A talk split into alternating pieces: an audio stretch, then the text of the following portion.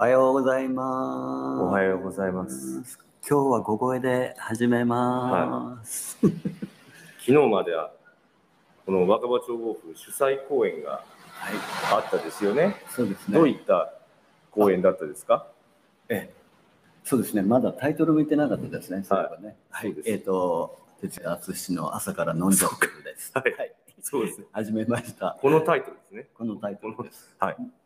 なんですけど、まあ、昨日まで、えっとここ若葉町オフで、えっと理事の竹谷恵子のプロデュースで即興ダンス3という3年目に入った即興ダンスの公演が、えー昨日のね、えー4時から5時で上演してはい。終わったっていう感じなんですけど、先週1週間そのここでずっと即興ダンスの、えー、と火曜日からかなワークショップをやったり、うん。えーそのワークショップの人たちが成果発表として、えーこ下のここの劇場でインプロジャムっていう、えー発表会形式の公演をやってあとは、えー即興ダンスという4名の方々が、えーダンサー4名の方と、えー演奏家の人がここで即興的にパフォーマンスを繰り広げるっていううん。公演をやってました。で今なぜ小声かというと、えー主催の佐藤誠と竹谷恵子が、えー宿泊しているので ちょっとあまり声を上げられないかななんて思ってるんですがうん。あの、あげてもいいんですけど、あの、起きてこられるのが嫌だっていうことだけなんですよね。でももしかして起きて見ててくれたら面白いんですけどね。いやー、どうでしょう。どうなんですか？誠さんっていうのはええ、まあ、竹谷さんも含めて、朝強いんですか？朝はねそれほどでもないんじゃないかなと思うんおですよ。まあ、9時、10時になって、8時半ぐらいには起きるって言ってましたね。8時半には起きる。はい。なるほでもね、僕ら5時、6時台から起きるじゃないですか。そうど。8時半までね、もう最近寝てられたことってないですよ。別に忙しいからとかじゃなくて、ねあの、その日は10時に出かけりゃいい日もですね、ええ寝寝続けられないですよね。寝続けられないですよね。寝続けられない。はい。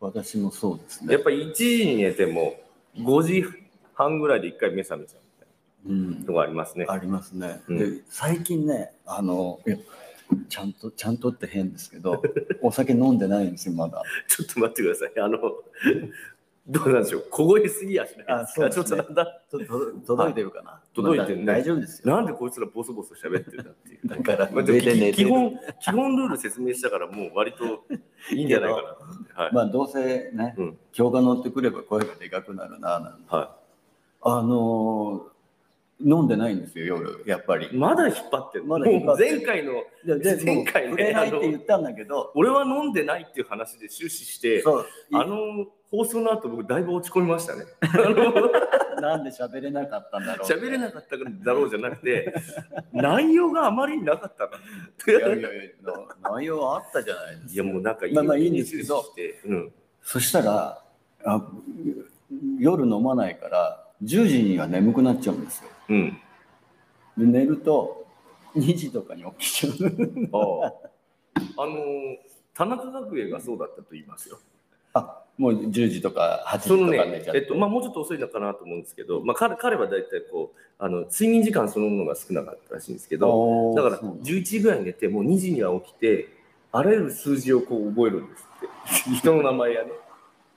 数字を覚え数字を覚える。数字は覚えないですよ。で空でね、あの、なんか予算の細部に至るまでね、なんか億単位の何桁なんだあれ。10桁とかねそれぐらいの予予算の数字をバッとこう記憶して言われるともう官僚たちビビるんですよ。それぐらいのことをやっていたっていうね。あじゃあ無駄にこう YouTube とかネットを見見てないで何か覚えた方がいいいですか、やそまあそういうわけでもないけど。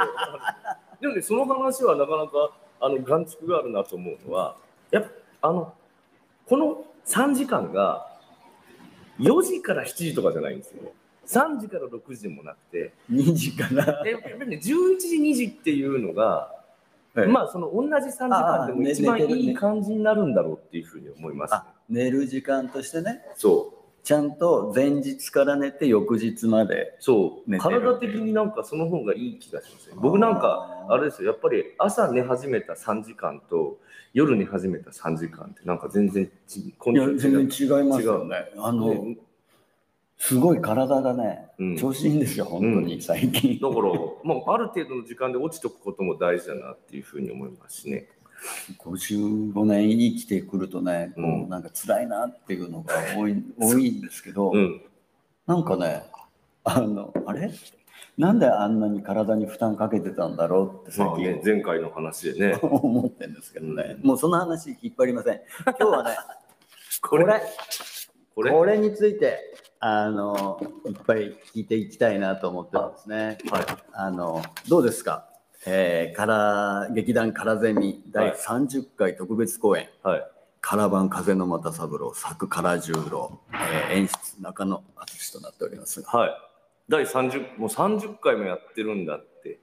それ30回でうんここ裏面はこれチラシなんですけど「えー、からゼミ30年史が30年あ違う20年史だ。20年がやってるんね。20年史で30回公演やってる、でスタートは2000年ということでいいの？そうですね。もともとだから、劇団名の由来は、あの、唐十郎ゼミナールってね、僕ら、あの、横浜国大の卒業生を中心にしている劇団なんですが、唐さんが1997年の秋学期から横浜国大の教授になったんですよ。はいあの横浜市民として覚えてますああ、そっか、もうね、ずっと横浜市民ですよね。はい近くの大学の先生になった。はいで、ちょっと自分は実感として、もうだって国立大学の先生になった後の唐さんを知ってるし、あその世間の驚きってちょっとよくわかんないんですよ。唐さん国立大学って思ったらしいですね。思いました それの近所のあ、そう。あそあそこに唐さん来るの？って思いました、うんうんさんはやっぱりなんていうか、あの唐さんをね呼ばれたあの室井先生っていうね先生が、ここの方はがいらっしゃるね。哲学とか美学ご専門で、はい。まあそのあのアートの批評全般みたいなところがあるんですけれどもこの方がこう特に熱心に唐さんを招聘してでなんで招聘したかっていうと98年に新しい学科が誕生するからなんですね。うーんでそれまで教育学部っていう、まあ、教員養成系の学部がはいこうずっと連綿とあったんですね。だから工学部と経済経営学部と教育学部っていう、まあ、ちょっと3つ三本柱えっとまあ、そういうこうあんまり規模大きくない大学なんです。でその教育だ教員養成で教員養成の中にその先生にならないコースを作ったんですね。で早稲田に人間科学部ってあ知らないよ。人間科学部っていう学部早稲田にあるちょっと何してるんだか旗から見てるとよく あのかつてですね私あのあれですよ。広末涼子と同級生なんですよ。で彼女早稲田に入った時に人間科学部に入ったんだと 記憶しているんですけど、あー。えーあ同い年なんだ。うん、まあ同学年。へえで、まあ、ともかくもうその教育学部でなくて教育人間科学部っていうふうに学部を改組したんですね、うん。でそうすると半分は相変わらず教員養成系の学科なんですけど、うん。だから免許取る教員免許取る、はい。で半分はなんかこう国際共生と、えー地球環境とあと私たちの今となっては恥ずかしいマルチメディア文化課程っていう そういうのが流行った。何？マルチメデそうィアそういうね、そういうね、90年代ってそういうこう名前がね、情報とか国際とか入ったりすると、あのまあ、この学部は、学学科？あの、まあ、10年ちょっとぐらいしか持たないなみたいな、あのデジタル庁みたいなもん流ですか？行流行りものですよ。やっぱ文学部、法学部、医学部ね、工学部、そういうのはまあ100年後もあると思うんですけど、でその消え物の学科のあだ花としてですね、唐さんはあの呼ばれて。頭な。でそこに名古屋に行って飛びついたのが私なんですよね。それは、うん。えっ、と高校生の頃に、はい。おっと思ったわけ？いや就任っていうのをキャッチしてなかったです。唐さんがあの深夜番組に出てお話になっていて、でちょうど受験期で、うん。で、あの進路を選ぶっていう。それは90何年にそのラジオを聞いた感じ？それね、98年だったかな。ラジオっていうか深夜番組はあの衛星放送の。テレビ。はい、千田明彦さんがやってたじゃないはいはいはい。ですか80年代演劇カーテンコールはあれ見てたんですよ。そしたら唐さんがまあフリートークでこんな感じでね30分ぐらいお話になってからその放映劇のあ上映に入ってであの時ジャガーの目っていうね80年代だった。あれをね、ビデオで撮って何回も見ましたよ。くるみくるみくるみくるみ。そうそうそうそうであれねあのただでさえ唐さんの劇って何回とかありますけどあのちょっと編集してカットしてあるんですよね。だからさらに分かりにくくで高校生にとってかなり難解でしたけどでもその手前にあった30分ぐらいのフリートークがすごいこう今ね YouTube にアップされてますけどちょうどその時の話あ、そうですか。はい、千田さんと唐さんお話になってそこで横浜国大の先生やってるっていう。のを知っしたい。て、だからここにしようって思いましで、その前から淳はた、はい、演劇にをやってた。演劇なんとなくやってましたやってましたよ部活でね。どどれぐらいから始めたわけ？高校生になってただまあ初めはなんかコントみたいな感じだったんですけどね。中学の時とかは別に興味があったとか？でそんなないですね。でじゃあ高校になって。高校だったらやるぞと思ってました。あええやるぞとは思った、はあじゃあ興味はあった。興味うんなんかコントみたいなことをやりたいな。あコントをやりたかっややりたかったやりたかった。たえその時じゃあさコンコントは誰をこういいなとか思ってたの？誰かな？やっぱり世代でそういうあれじゃないですか？ダウンタウンダウンタウン世代とかあのダウンタウン世代もうちょっと年上だと思うんですけどね、うん。なんか見てましたよ。ごっつええ感じあとかね。そうか。安清世代だからさ。面白いなやっさんみたいな。こんなのって、ねっていう。キーボーキーボーすごいですよね。この真面目さすごいですすよごいですね、は一度あのキーボーにはお会いしたことあるんですけどそうですか。あのラサールさんが、はい。えー、とラサール亭っていうのをや主催して、で武漢で入らせてもらった時にあのキーボーとあの太平さし三郎さんはいはい。があの安清漫才やったんです。よ。あえ。ー、であの三郎さんの方が値を上げたっていうキーボーがのあね。乗ってきて。一個一個こう台本とかねあのそこは即興でいいじゃないっていうところもきちっと確認していくという。いやでもねあの、まあ、全然お目にかかったことないですけど清さんの行動原理みたいなものってすごくこう突き抜けたものがあって。あそうなんだ。例えばその聞いた話ですよ。テレビ番組でなんかこうちょっとこうなんとか知り合いになる人とかいるじゃないですかロケ番組とかで。で本当になんていうかこう面面倒じゃないな。礼を尽くし続けるんです。なんかお中元お歳暮を送り続けるとか、まあ、そのロケ中にすれ違った人に、そのちらっと映り込んだ人にも番組スタッフに行って、全部こう DVD を送らせるみたいな。あでもねなんかその打ち上げとか行くとかっていう時も、こうじゃあここは私っていうか、うん眼眼光でね。いや、そう。だから、まあ、今はちょっと今日は空積みの話してもらってますけど、一面ね、神奈川芸術劇場で劇場外の仕事してるじゃないですか。はいはい。でそうするともういろんな人とすれ違うんですよ。うん。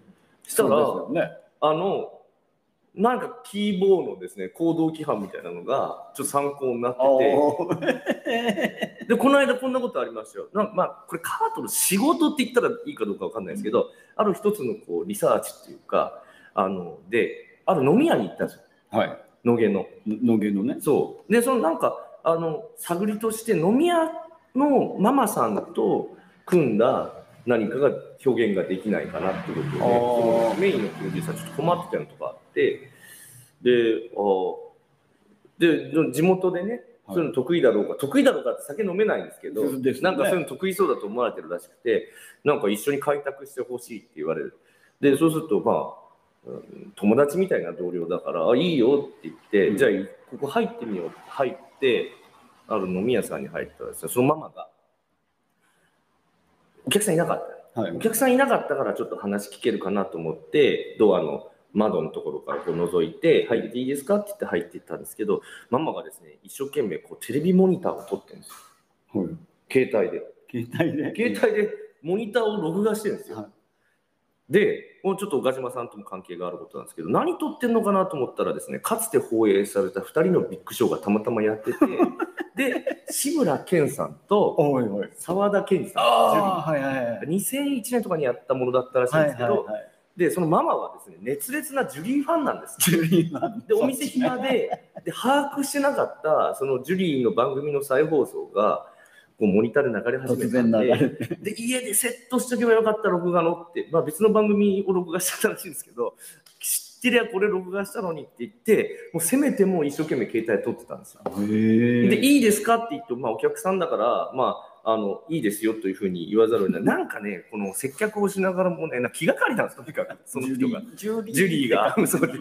でそしたら、あの、あ、これはと思って、あの話してほしいのもあるから、その同僚がね。だから、あ、ちょっと調べてみたら、まあ、それあんまりここで言うのもいいことじゃないですけど、まあ、違法のね、動画サイトに、その、出るわけですよ。あのその番組がね、あ、これありそうだなと思った。だから、また別のその劇場のスタッフさんに電話して、これってあのダウンロードできる？って。じゃあでき、できそうですね。撮ってる間にちょっとそういそうそううのでダウンロードできそうですね。いや、まあまあまあまあ、ちょっとまあ待って、試してみるから。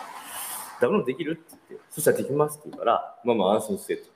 これ後日 DVD にして持ってくるから。例を尽くして。ちょっとあんまり大きな声だよね。ねね言えないけど、はい、DVD にして持ってこれそうだから、安心して僕たちの相手をしてって、今日はそういうことありましたけど。接客してみたいな。まあ話を戻すと、そうそう番組ですよ。番組で、まあ自分はコントね、あのやろうと思ってたけどね、ある時を境にまあ一生懸命演劇やろうと思ったんですね。えーあ高校、それが 1, 一年間。二年生の時に思いましたねで、1年の頃はまだコントやってる。全然コントやってるっていうか、なんか演、まあ、あんま真面目にその部活やってなかったの。コント部じゃないでしょ、でも。演劇部ですよ。演劇部はい。え演劇高校俺高校の演劇部の活動とかが全然分かってないんだけどさ、うんやっぱり既成のものの台本とかをやることが多いいや、自分たちで創作したりもするあの、どうなんでしょう。劇多いんじゃないですかね。はいでそれは淳は自分で創作してたいやいや、全然全然。あの、なんというかね、何もしなかったっていうか、先輩が初め U に任せてるっていう。あじゃあここだったわたまたま創作劇を初めにやった。先輩の創作劇？そうそうそうそう。なんかね、僕の卒業した高校はね、愛知高校っていうはい高校なんですよ。で、これはね、清水宏さんも、まあ、同じ名古屋界隈というか、まあ、清水さん自体は、あの春日井市のご出身なんです、はい名古屋のちょっと北にある。で、まあ、ほとんど名古屋みたいなもんですよ、清水さんも。で清水さんは東海高校っていうですね、名古屋屈指のあの名門私立高校。ああと東海高校ねははいえー例えば黒川紀章さんなんかもうん卒業されて、で僕の卒業した愛知高校っていうのはですね、まあ、そんなにあの、うん。レベルはお勉強のレベルは仏教校で曹洞宗それで丸めてんの？そういうことは関係ないです。大学入ってあまりに睡眠時間が減ってこうしました。どういうことだ？話が散るな。ね。そう、えー、でで、その高校でやってた。はい、我が高校は当時創部20年目ぐらいだったんですけど、なんかたまたまなんか割とその高校演劇っていうね、世界では割と強豪だったみたいな。がん頑張ってるとか。頑張ってる方だったみたいへです。はいで、3年になったらさ、自分たちがトップになるじゃない？いや、なんかね、あのそれちょっと違って、えーっとまあ、それぞれこう人によって考え方っていうか、は僕はなんかね、2年で終わりだと思ってたんですよ。でもまあなんかこう、そういう高校の中でも、はいはいはいそのまま付属の大学に上がる人たちと、受験してなんかどっか行く人たちがいて、僕はなんか受験するコースにいたんですね。だから受験となれば2年の、まあ、なんか秋秋ぐらいで引退して受験勉強するんだろうっていうふうに思ってたんですよね。い。もう、もう、なんかそういう体に思ない込みっていうか、うん。で全然勉強してないんですよ。勉強してないんですそういうもんだろうっていうふうに当初思ってたんです。で、大体高校演劇って夏に大会があるんですよ。甲子園みたいな感じでお。ーおーそうだね。なんかやってるね。やってるでしょ？うん夏の大会っていうのが高校演劇のメインの活動で、で、まあ春休みぐらいに、まあなんか選抜的な、ちょっと交流的な公演はあるんですけど、メイン夏なんですね。確か7月だったと思うんですけど、7月地区予選から始まって、県大会に進んで、これ名古屋なんですけど、その日本全国を確か10ブロックに分けて、まあ、関東ブロックとかなんかあるんでしょうけど、中部ブロック。はいだから、東海圏と北陸までを、あ上の方うんをまとめたところが。で、中部大会があって、だから、7月地区大会、8月県大会で、ちょっと飛んで12月に中部大会があって、でそこで勝つと全国大会っていうのに行くんですけど、それはなぜか翌年なんですよ。翌年で。だから3年生が頑張っていくと、あれ、全国大会俺卒業してるっていう ことはああるって不思議な制度なんですけど。へええでその辺のあれはどうだったの？に12とやってあそれがですね、あのまず前提として、うちの高校はなんか20年目ぐらいだったんですけど、はい総部。え中部大会進出が、だから地区勝って県勝って中部大会進出が10回。半分で、中部大会行ったうちの全国大会進出が4回。おかなりので、4回のうち1回が優勝してるみたいな。強豪じゃない強豪の。ところがですね、まず1年目の夏、はい私ですね、なんか、なんかわかんないですけど、アメリカ研修っていうのに、またこの間英語のミーハーだなアメリカ研修っていうのを言っちゃった。でも、ミーハーって言うでしょ。でもね、あのなぜかね、しなんかこうが、学校同士で協定を結んでいた、ソルトレイクシティのはい。高校に、ユタ州はソルトレイクシティ、あのキリスト教の一派である、ねモルモン教の非常に厳格なところにね、あのけんなんかホームステイに行っちゃって、だから1年目の夏の大会スルーですよ。あそうなんだ。はへえい、ほんで、なんか同級生頑張ってるのを尻目に、こうなんかアメリカ行っちゃって、アメリカでホームステイで、こう向こうの思い出した。楽しいこコリン・デイビスさんっていう あのあのその女の子がいる家にこうコリンは可愛かっコリン可愛かったですよ。たコリンのいとこが可愛かった。だいからあのプール付きの家であの みんなでハンバーガーとか作ったりして。そう。でまあそんなことがあって1年目スルーですよ。だからなんかちょこ文化祭でちょこちょここうやったりとかなんかあの年度末の交流するなんか舞台とでやることに意味がある時の舞台みたいなのでちょろっと交流したりちょろっとでやって。コント部門だね。2年ですよ2年。大事なのは2年？これはまああの3年生の先輩方もちょっと残ってる。おでもやっぱ2年生の夏っていうのがこうね引退すると思ってるから、はハイライトなんですけどその時になんかねえっ、となんか創作劇先輩が書いた創作劇をあんまり深く考えずにやったのかな？したらね地区大会で負けるんですよね。一番最そう。え？だからその20年やってて10回中部大会に行ってるってことは去年負けたってことは今年勝つってことなんですよ。確率で言ったら。ところがそこでだちなみに1年の時もまなんか負けてるんですよ。あれ？1年負けて2年負け。負けっぱなしじゃない。いるで間忘れもしないですよ。そのその時、まあ、具体的な高校名はちょっと避けますけど、僕らをですね抑えて勝ってったのってね定時制の高校なんですよで先ほどね創作するのって言ったら創作劇で。僕ら何やったかもう覚えてないですけど創作劇僕らも先輩書いた創作劇だったと思うんですで定時制の高校がですねうん。定時制の高校生たちがあの頑張って演劇やるっていう話を書いてあーじゃあもうちょっとドキュメンタリー僕らを打ち負かしていくんですよ。で大して頑張ってもいないのになんかもうありえないみたいなこと感じてでなんかそこでねちょっと3年までやろうっていうふうに思った。のあそこで気持ちが変わった変のわった。で 演劇を勉強しようと思った。悔しくて。悔しくて。なんか大して頑張ってもいないのに負けることは嫌だったですよね。なんでこれで負けたんだろうっていうのがすごく引っかかったんだろうね。そう。であのこれすごく大事だと思うし恥ずかしいんですけどだから勝ち負けなんですよね。いやいやいい勝ち負け。初動が。いや勝ち負けでしょこんなものは、そう。で そう勝ち負けすごい大事だと思いますよ。アートの世界にも。でえっと僕ね翌日からね新潮文庫のリチャード・サンセ読んでたの。覚えてる福田恒有役。しかも。なんかさ行動が単純で面白いよ。はい。でなんかね、僕、その当時の担任が国語の先生だったんですよ。で、彼はね、古文が非常に得意な先生で、かなりこう、高齢の年配の先生でいらしたんですけど、早稲田の第一文学部を卒業して、東京出身で、名古屋みたいなね、未開の地にやってきましたっていうような ちょっと面白い先生だったんですよ。冗談ですよ、もちろんね。あのまあ冗談とも言い切らないとこもあるんですけど。ずっと本心で思ってたでしょいやいや。で先生はねいろいろこうだからねあの古風な文学的台本の指南をしてください、はいはい。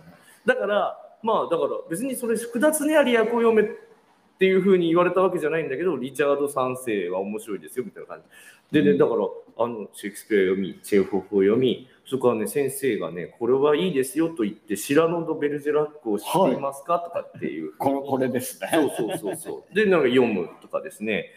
でそうこうするうちに高校生お金がないんでその演劇生を見に行くことができないんですよ。であとなんといっても名古屋名古屋って割と大都市なんですけどやっぱり違うのは裾野っていうか小さな劇劇団小さな劇場の数っていうのは、少ない東ですよね京がすごく抜けていて、大阪まあそれからを、をね離されて2位で。でそうすると名古屋ってだいぶお大須とか名園とかそういうそうですね。まあ、要するに区分ホールみたいなのがあるんですけど、で七つ寺共同スタジオもあるんですけど、ううでそういうのは見れない。で、まあ、大きい劇場のね、公演になるとやっぱチケットが高い。でも大きい劇場の公演も、なん親にせびっていろいろ見せてもらいましたよ。それこそ、ラマンチャの男とかですね。で中日劇場とかそうそうそう、レ・ミゼラブルとかですね、まあ、それミュージカルとか見ましたけど、で自分は何かって、やっぱあの読書の中で演劇に触れるとか、あと文字からこそうそう、あと深夜番組ですよ、ね、演劇の放送されってました。そうね。で、その愛知県芸術文化センターがもうありましたんで、90年代の初めにオはいープンした。はいはであそこのビデオアーカイブで見てましたねい。うんあそこはすごいいいのが揃ってる。そうかあそこビデオアーカイブとかもちゃんとある1日1本見ていいから、だからね、もう週に2、3本見てたんじゃないかな、1本。えそれが高校生の頃高校生の頃。だから、ちょっとなんていうか、その、東京の高校生で演劇好きっていう人たちと、もうすごく違うんですよね。ただのルーザーだからねそう、ルまあーザーだし、あと読んでるものとか触れるものが、ちょっと古典っぽくなるんですよ。今波文庫の台本とか読んでる。ミュッセとか読んでるやついないでしょ。じゃあ役も古古い古い坪内さんとか僕坪内さんまでいかないけど、でも、あれですよ、高校生にしてラシーヌとか読んでますよ。あ すごいなコルネイユとか。だ世界史に習う劇作家たちを読んでますよ。へえそれが高校生だ高校生。でで深夜番組とで唐さんとそうそう、カラさんとかでもまあ唐さんの名前はその前からはもう知ってましたはい知ってましたっていううん、なんか一番初めに自分の目に留まったカラさんの台本って電子城っていうね。はいなんかこれはドラクエを題材にしてるらしいぞとかって言って単行本になってましたので図書館の背表紙を見てなんか先輩が読んでみたらみたいな。電子錠とか俺セルロイドの乳首をだからそう唐組だからあの時期ですよね。での時に高校生ぐらいだったんですはい。だあで違います。セルドニ乳首とかもう90年代初めですからそこからまあだからああのそうか78年経って高校生はいそうです、ね、そうかそうか。だから図書館とかには並んでたんですよ。本屋にも現役でかろうじて並んでたんじゃないかなと思うんですけどね。あそうかすぐ出るわけじゃないしね、そんでなんかその3年の時はどうしても勝ちたいみたいなこと思ってた時になんか先生がこれやってみたらって言ってくれたのが三島さんのねあの外箱町って近代の学者、はいありますね。あれをやってみたら。詩人とあのおばあちゃんおばあちゃんのね。あれをやってみたらっていう。へえどうやったの？やりましたやりました。それ何をやった？演出？演出やりました。演出やりました。ちょっと主演もしました 演出やりながら主演ってどういうこといや当時だからよく分かってない。演出って何するって演出は怒ることだと思ってたから。合ってる。怒ることだって思ってたから。あのー大半それで演出受けてましたね。後に違うんだなってき何年も経ってから気づいたんですけど。すごいな。それを気づけるっていうことはすごいことだと思います。へえそう。でねそれでね勝ってくんですよ。お地区大会。地区大会は勝った。勝って。8月の県大会勝って。でえ？12月の末の忘れもしないですよ。えっと12月23日ですよ。天皇誕生日の 朝一発目っていうのが本番だったんですよ。あ何時から本番？早かったですよ。9時台だったんじゃないかな。バカだな。だって1時間ずつねやっていくんですから。それはそうだね。うんうん。抽選とかで決まるわけ。そうそうそう。で福井県まで遠征に行きましたよ、はいはい。福井の初遠征が福井県なんかハハハーモニーホールみたいな名前だったんであるね。はいななんだっけな。ハーモニーホールかな。はうんだから面白くてその前日入りしてそしたらなんかこういろんな学校がこう下見とかなんか練習とかリハーサルに来てるわけじゃないですか。で受付の生徒に「パンフレットはお持ちになりますか?」っていうふうに言われて 福井来たなって 思いましたけどね。へえ。はで、初遠征はどうだっい初遠征？あの今話しながら思い出してきたんですけど、上演終了後ですね、えまあ、結果的には全国行くかなと思ってたらそこで負けるんですよ。たあ、そこで負けるんですそこで負けるんですよ。いいね。で、まあ、全国行ったってあの自分はもう大、まあ、浪人生か大学生ですから次の年まあ度にな関係っちゃうからねえやっていうふうにところもあるんですけどやっぱ勝ちたかったですけどね当時。でね2つありましたね。今思い出したんですけどにわかに。終わった後ねなぜかわかんないけどその審査員の先生方の1人とヒアリングみたいな時間あったんです。よんでねなんか三重県の四日市なんとか高校のなんか演劇部の顧問の先生みたいな人が、人がなんか要するに三島由紀夫とか高校生のくせにやって生意気だねみたいな態度だったんですよ。わかるのかなみたいな。君たち意味分かってるとかそういうこと？そうそうそう。で、僕はもうすごいその時点で1年ぐらいかけてもうすっかりこう岩名文庫をたくさん読んでましたから。もう頭の中こうね、もう文字でいっぱいになってるから。舐めやがってって思ってでもうすごいねそのことはねいまだにモチベーションだったあ、いいね。絶対忘れないっていうあれ。であともう一つは負けた。うん。僕らを任せてた高校。1年前はその定時制の高校が定時制の話を書いて任せ確かにあれは岐阜の農業高校だったおー。岐阜の農業高校生があの嵐の日に柿の木を守りに行くっていう。やっぱりさななんだろう生活に密接してるようなものをこう題材をやっぱりそのやると若い時にはいいのかもね。いやだからもう もう審査員の先生方可愛い可愛いってなって定時制の子たちが定時制で頑張ってる。農業ね、農業高校の子たちが嵐の日に柿の木をこう守りに行くんですよ倒れないようにまあ今40近くなった私としてもそれは農業高校勝たせるなっていういやだからやっぱりさ人の気持ちの動きを読まないとダメだよ。いやだから本当の意味での勝負師ではなかったっていうことですしまあただですねその当時の私としては当時の私ですよやっぱここも定時制と農業高校はあの演劇的な生涯の敵になったわけで敵すよ。絶対的。でそのリベンジを果たすためにやっぱカラジュロモンから入門みたいなそうこうふつふつとした思いで深夜番組見てたら唐さんが出てきた。バーンと。はでここはと思って。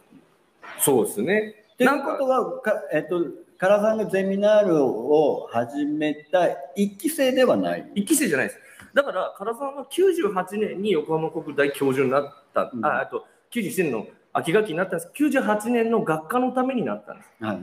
だからここでパイオに当たる一期生が入るんですよ。はい。その学科はまだ 1, 年生しかいない。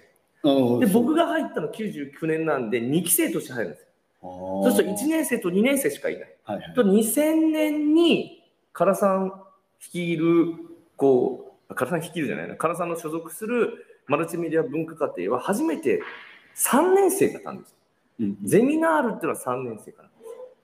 ああ、そうかそうかそうかそうか。だから、カラジュロゼミナールは2000年にスタートなんです。でも、スタート、2000年スタートのカラジュロゼミナールには、僕は見習いですよ。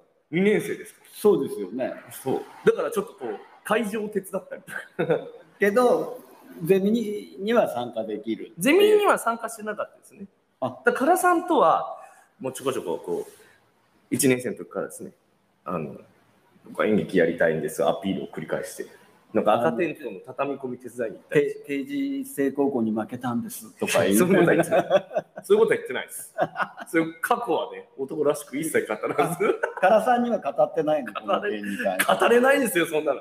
唐さんにね、自分の話を聞いていただくなんて、そんなのもう恐れ多くて。ことはあそんなの恐れ多くて。そうか、龍山寺さん聞いてくれるかな？語んないね。自分のことなんか。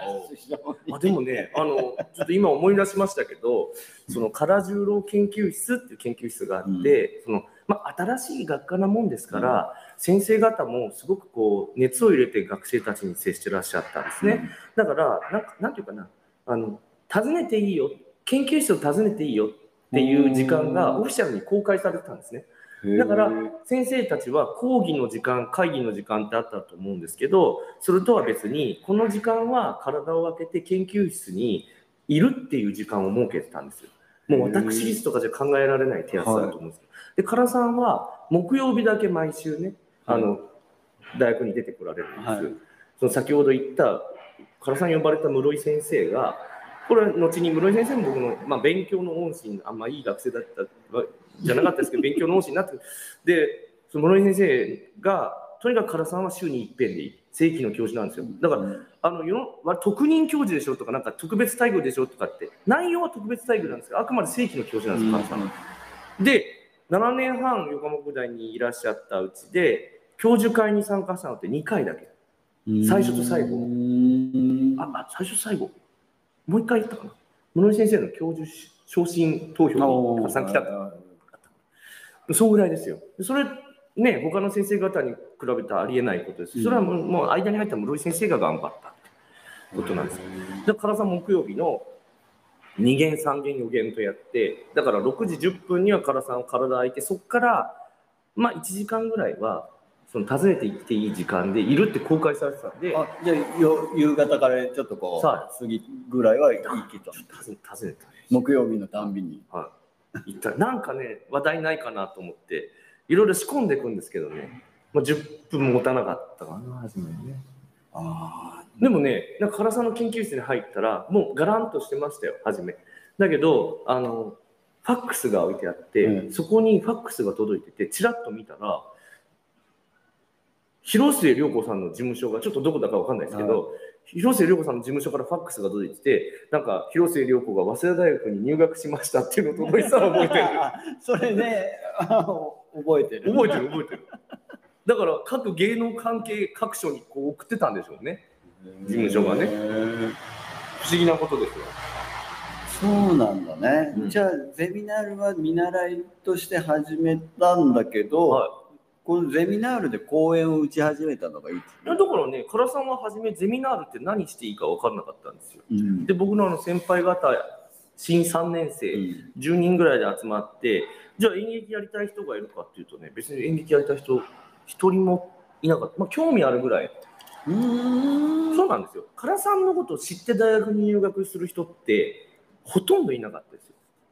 そうなんだだから授業を受けるんですよ。そうすると200人ぐらい入る教室で、まあ、一般教養の講座が唐さんやるじゃないですか。で、また少女都市からの呼び声のビデオを見せて、うん。それについてちょっと喋るとかって、唐さんの語り口なんで、うん。ちょっとあのついていききれないところも学生たちにありながら、あの講談師のようにこうってこう言ってお面まあ、白い、ちょっと難しいこ、ねうん。物言いをされるところもある。その時に、じゃあ僕は一生徒として、周りのこう、ひそひそ声を聞いてるんですけど、大鶴ギターのお父さんらしいよ、みたいな。ひそっちなんだで当時のことですから、マルシアンの義理のお父さんかみたいな、なんかね、そういう、俺も今マルシア出てきたそういうね、だからからじゅうろうとして知ってる人ってのはほとんどいなかったですよね。あそうだったんだね。唐さんはかなりこう難儀されたっていうかねだからすごいアウェーですよね。だねそれはね。唐さんが自分が出てくとこで自分のことを大概知らないっていう状態ってあんまないと思うんですよ。なかった、バッと人前に出ていくとこで、そういう環境に置かれたんでかなりこう前半期弱ってたみたいですけどね。じゃあさあのー教室に入っていくとさ大向こうカラッとかっていうのはかからないようなあだからそうあのなんかね一人唐さんなんかガヤガヤした中入ってくの嫌だから一人学生を指名して、うん。あの戸口に立ったところでなんかご到着みたいなことを言わせたらしいです。ただそれも正直言って滑る。ポカーンですよね学生たちね。ご到着。でそういうでその指名された学生が本域でやったかどうかちょっと定かじゃないですか。自分がねそれ知る前だから大学入学する前だから分かんないですけどそういう苦労があったみたいです。だから90分講義しなきゃいけないところ極端に言うと半分ぐらいでもうでもうなんか大一半生懸命唐さん真面目だから講義ノートみたいなの作ってくるんですけど、なんかこう脇道それたりして雑談しながらこう、あのただメインの話忘れずにっていうふうに講義って展開していくと思うんですけどそういうこう余裕もなしに。でじゃあもうまくし立てるようにいっちゃって。だからノート取ってきた通りで僕なんか唐さんのことすごいい潔いなと思うのはあんまりね芸談めいたこと芸談っていうよりもね武勇伝めいた話ってしなかったじゃあ自分のなんかそれはそうあまり語らだからね、どこでこう機動隊と衝突したとか、寺山さんと喧嘩したとか、まあ、いわゆるアングラ伝説みたいな披露してれば結構引きがあると思うんですよ。でそういう話はね、しなかった。でなんでかっていうと、唐さんの頭の中には、大学アカデミズムっていうものに対する過剰なこう期待や気負いがあるからですよね、きっと。だからやっぱりご自身が明治大学で勉強したときに、はい木下淳二先生、唐木淳三先生だ そんな人に教わってたんだそうです。そして滝沢治を先先生としてこう尊敬へみたい感じだったらしく、真面目なすごい真面目ですよ。だから自分も書くあらねばならぬっていう気概が気概があったんでしょうね。はい。だからなんだっけな、これは室井先生に伝聞で聞いた話なんですけど、教授会に初めて参加したのかな、就任の時に。はいで、その唐さんが言った感想が、知の工場のようだったっていう。そんなことないですよっていうふうに思うんだけど、はい知の工場のようだった。は。い、でそれぐらい見えたんですよね、唐さんにとってみたら。へまあ、誠さんがね、その学芸大の先生になった話を一回聞いてみたいけど、でもまあ、そうやってこう、ね、唐さんが大学に赴任されて、その情報を私がキャッチして、して。大学にまあ、なんとかかんとか入学して、でどうじゃあ同期で唐さんのことを知ってたのは多いいや、でもね、いなかったですよ。一人ってこと？あでも、あのまあ、初め、親しくなかったですから、まあ、当然ね、うん。まあ、友達同士じゃなくて人間関係スタートしますから、うん。わかんないけど、まあ、数人はいたんじゃないかな。うん。若松浩二の映画が好きとか、そういう学生も数人はいました唐さんがね、数人はいました出てたりはえでどうやってこう公演劇団化みたいなのをしていたああだから2000年に始まった時っていうのは唐さんも何していいのか分かんなかったんだけど結局は芝居を作ってみようって。で1本目は唐さんの所作を24時53分あ遠野下行きは竹八郎の駄菓子屋の前で待ってるって23歳の時書いた台本をもう本当にあのこの大府の劇場の半分ぐらいの研究室で20人30人ぐらいお客さん入れて1期生たちとなんかこうほとんど裸の舞台で上演して30分ぐらいの本番です。で、まあ、にゼミナール2年目になると3年生になって私正規で入ってきますから。でそこから私演出したいっていうふうに言って。あ申し出て。でこれなんとなくそういうふうに雰囲気でしたねもう。だだから芝居作っておいて1週間に1回その稽古の成果をお見せするっていうことの繰り返しで発表をするようになってきたんですね。はそうするとじゃあゼミのスタイルい、がはい、そうそう。できて。できてだから唐さんには稽古の結果をお見せするっていうふうへーだから水曜日の夜はもうほとんど徹夜してましたよね。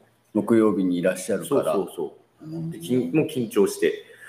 そうか。ということで、ちょっとね、熱い高校時代の話があ今日は多くて、これの宣伝が全然できてない でも、まあ、そういうふうにして始まったものが、まあ、これはよく20年続いて、まあ、だからゼミナールから20年なんですけど、まあ、でも、どこの劇団もそうだと思うんですけど、まあ、こんな長く続くって初めから思ってやる人いないですよね。